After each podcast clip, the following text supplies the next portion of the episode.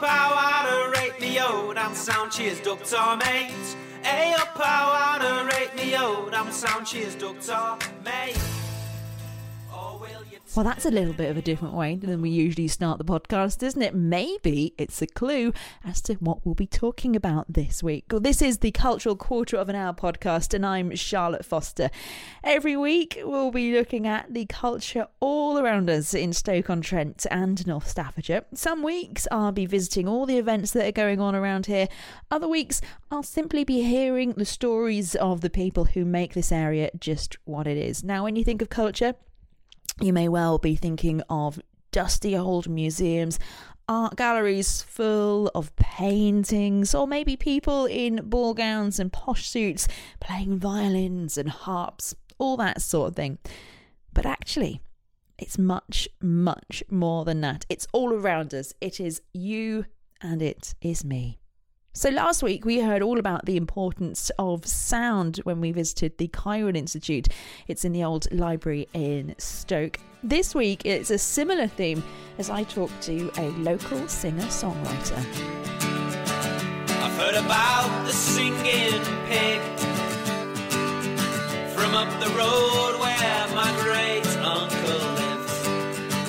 I met the ghost of the leopard kid. She led me up the wooden hills to the room that she still kept. I've heard many a tall tale. I'm Bob broken Mostyn, um, but I guess I'm known as, as Merriman. Uh, I'm, a, I'm a local songwriter, um, and I've been doing that for a, a couple of years now. So you'll find me, you'll find me out and about around pubs and all that kind of stuff. Play my songs, and you find it all online. Where and when was your first gig that you remember? Oh, that I remember. I mean, y- you're talking a while ago now when I was like 16 and I used to be in a kind of like a heavy punk band with my brother and I. We played at the Talbot Hotel in uh, in Stoke. Um, I don't even know if it's still called the Talbot now, but um, that was our first show was there at the back, um, and it was brilliant. Absolutely loved it. And then we went on to play it all the local haunts, the Underground, Sugar Mill, the Glebe, um, the Old Brown Jug, things like that. When it comes to music in the city and around, how how important is it to you?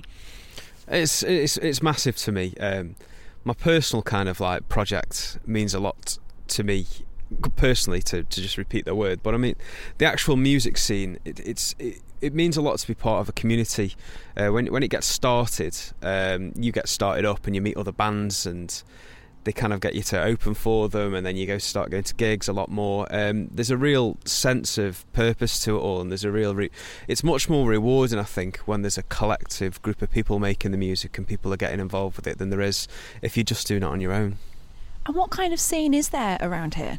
it's massive. Um, I mean, I'm involved, I guess, in like a little niche scene that's to do with a certain type of songwriting and a certain type of music. Um, so, I, you know, I'm, I'd like to think that I'm involved with bands like the King's Pistol and Nixon Tate and the Honey Club, um, and Don't Call Me Ishmael and those kind of bands. But then my, my brother plays in Angels and Idols, which are a, which are a much heavier kind of metal band, and there's a massive scene for that as well. There's a good hip hop scene growing. There's there's so much going on, so many scenes. Um, I think Stoke, if you look for it, I think you have to look for it to start off with. You'll find that it's got a surprisingly brilliant music scene, like as a city. And the venues that are around here as well, they're they're quite diverse. Yeah, absolutely. I mean, I've played, I've played all the different types of venues around here, and in my current um, setup as a solo acoustic player, the smaller venues suit me a lot more. But I have played in a five-piece band only a, a few years ago, venues like the Sugar Mill, for example, which attract you know attract big crowds. And we're here now, just near the Victoria Hall, where you can see you can see much bigger artists. I think Jake Bugg's on the way around uh, in the not too distant future.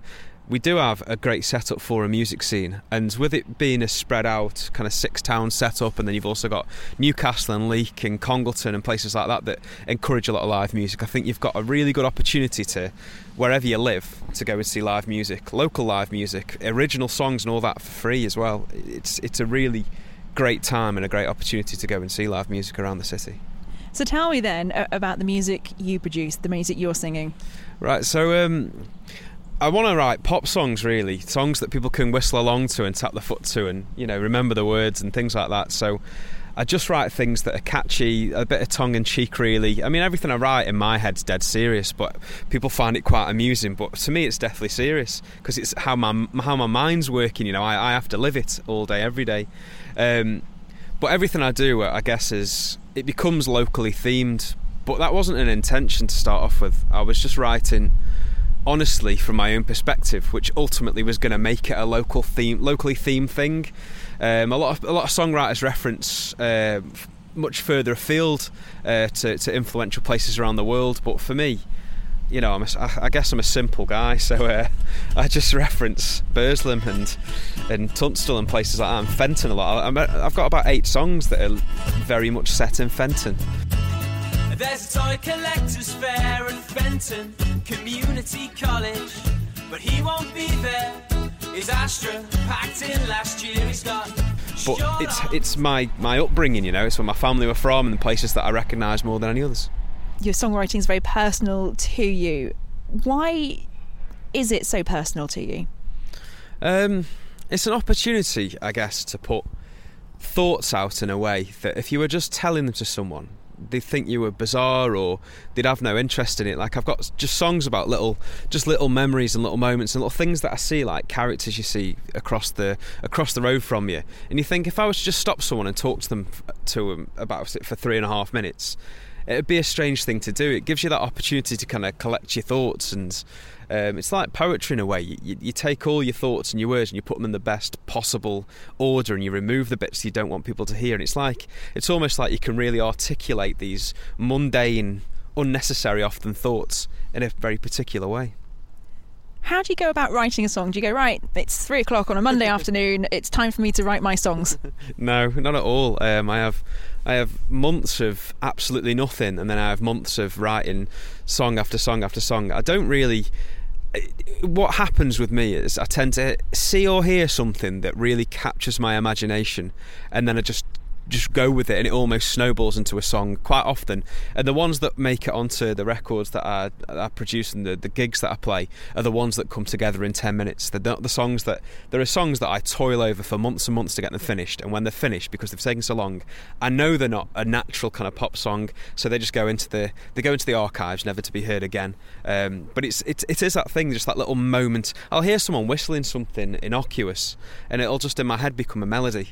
And my, my daughter will playing a little wooden glockenspiel at home or something, I'll be like, "That was brilliant," and I'll re- reproduce it on guitar and try and turn it into something. It's those little moments I think that I just I just capture. Have you ever regretted writing a song? Not as Merriman, no. Um, Oh, there's a story. no, in previous bands, I uh, I had a big phase where I wanted desperately to be a mixture of Paul Simon, Elvis Costello, and Bob Dylan. So I was kind of like just criticising and having a direct go at people that were winding me up. And it was like you talk in my early twenties, really. Um, and I've really calmed down now, and my songs are much nicer and much more pleasant now. But I had a I had a real spell where I was explicitly pretty much digging at people that wound me up. Uh, but I've stopped that now. I'm much more. I'm, I'm a happier guy nowadays. But yeah. there were six of us around a table with Bob Monkhouse. Turning down a trip to Paris. Well, it's a good time to be a creative person in Stoke-on-Trent with the City of Culture bid. Um, I mean, I'm I'm only a tiny little thing, really, in Stoke-on-Trent. Um, there are some much bigger, much bigger. I don't know fish that are frying. I don't know how to phrase it. Um, but it, right now, because because there's so much kind of emphasis being put into the arts around the city, I think it's a good time to be creative in any possible way because the opportunities are there and people are taking more interest in the little things like on social media. You can roll up a bit of interest in a song or a piece of art or a or a show you're putting on or something because people are more happy to kind of share that experience and be a part of it. Uh, your latest song, uh, you've written in a bit of a, a Stokey dialect. yeah, um, again, that was just someone said pretty much those words. Hey, and not not in that direct order. I thought I can really, I should do a song about this. And I was, and at the time, a friend of mine had played me a bit of Chaz and Dave um, when we were just like hanging out one night, and and I thought I'd really like to write a real Chaz and Dave kind of song, and I had no idea I was going to do it. And it just those two things just came together. This little bit of local dialect and this period of listening to Chaz and Dave, and I thought, right, I'm going to go with this now. And it's, I mean, it's such a simple song; it just repeats the same things over and over again, as you know, some good pop songs do. And that that one just happened through a mixture of Chaz and Dave and someone saying so. Because I mean, people say those words. People say "a up." I just say it all the time. It's not something that is forced or anything. People say that all the time. I find myself saying it 50 times a day. A up. You're right. Uh, you're right. Yeah, tar. You just say those things, don't you? And I thought if I can just merge them together into a phrase and into a song, it'll be ridiculously silly. But you never know; it could work as a song, and it, and it seems to be doing. Hey up. I'm sound cheers, doctor. Or will you turn it up low?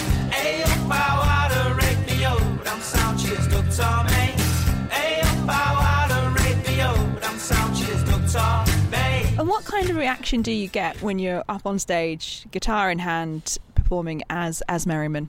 Usually it's the oh god, some guy's got up with a guitar um, reaction, um, but sometimes um, you get the. Uh, some people look at me very strangely when they hear what I'm singing about. Um, I sang at uh, Newcastle Market recently, and I've got a song about uh, the Etruria Gardening Festival that was in Festival Park, and I sing about cable cars in Festival Park. And a woman just stopped in her tracks and looked at me, um, like I was doing some kind of abstract new dance or something, and then just walked on. She didn't listen. She just looked at me as if to say, "You need to think about what you are doing here." Um, but I, I get a real mix. Some people just seem to think it's hilarious. Some people seem to think it's lovely. Um, someone thought I was taking the Mickey once when I was singing about the song I was born in Stoke on Trent, which you know it's a true story. So, but he was he was he was he thought I was taking the Mickey. Um, I get a real mix of reactions. Um, but you do if you're going to put you if you're going to be a live performer, especially as I do things like open mics and stuff like that. You've got to expect to get the full spectrum of reaction, and you just that's how that's, that's how you know if your songs are any good as well. If you can win people over. What's been the best gig you've ever done? Oh crikey! You didn't give me time to prepare for that. Um, best gig I've ever done.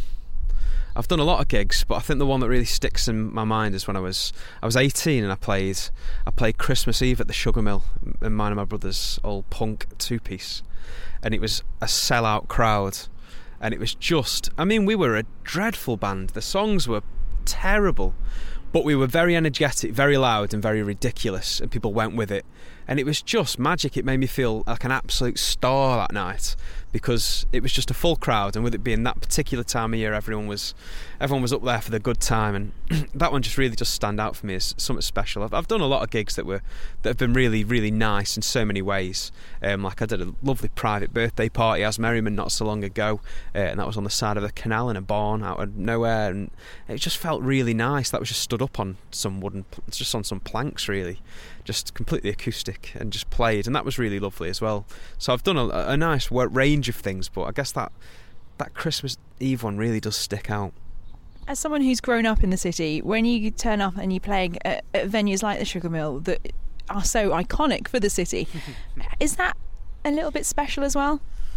Yeah, yeah, it is. It's the first time you do it, especially, is bizarre because you think, oh, I've been here so many times on the other end of it all, and it's quite strange to be backstage and stuff in those places. As Merriman, I don't really, I've not played the Sugar Mill or the Underground or anything like that because I don't think it's the, the kind of venue for me. But it is, it is, in a way, it's like a little, a little honour playing at these places that you've that you know so much about and that you've been to as a kid so many times, and loads of people know them as well.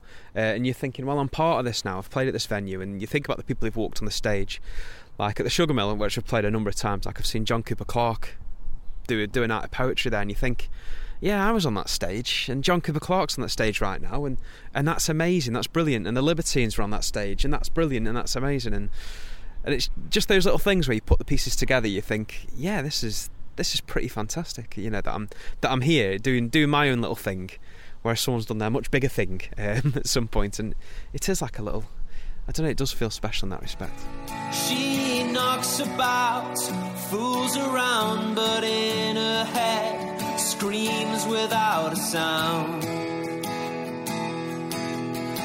Her of the five towns. So I just want to say uh, a great big thank you to Bob Mostyn, who is also known as Merriman. You can get hold of all of his uh, work online. I will put links to it on the Facebook page and the uh, Twitter feed as well, so you can uh, find out more about Merriman's work. Really worth a listen. Really good stuff there. If you want to get in touch, remember, please, please do social media. Facebook page is the Cultural Quarter of an Hour. If you want to get in touch on Twitter, it is CQH Pod and feel free, please, please get in touch, give me a follow, and we'll uh, talk about all the culture that is going on around us. And of course, don't forget, you can download the podcast every Wednesday, Cultural Quarter of an Hour.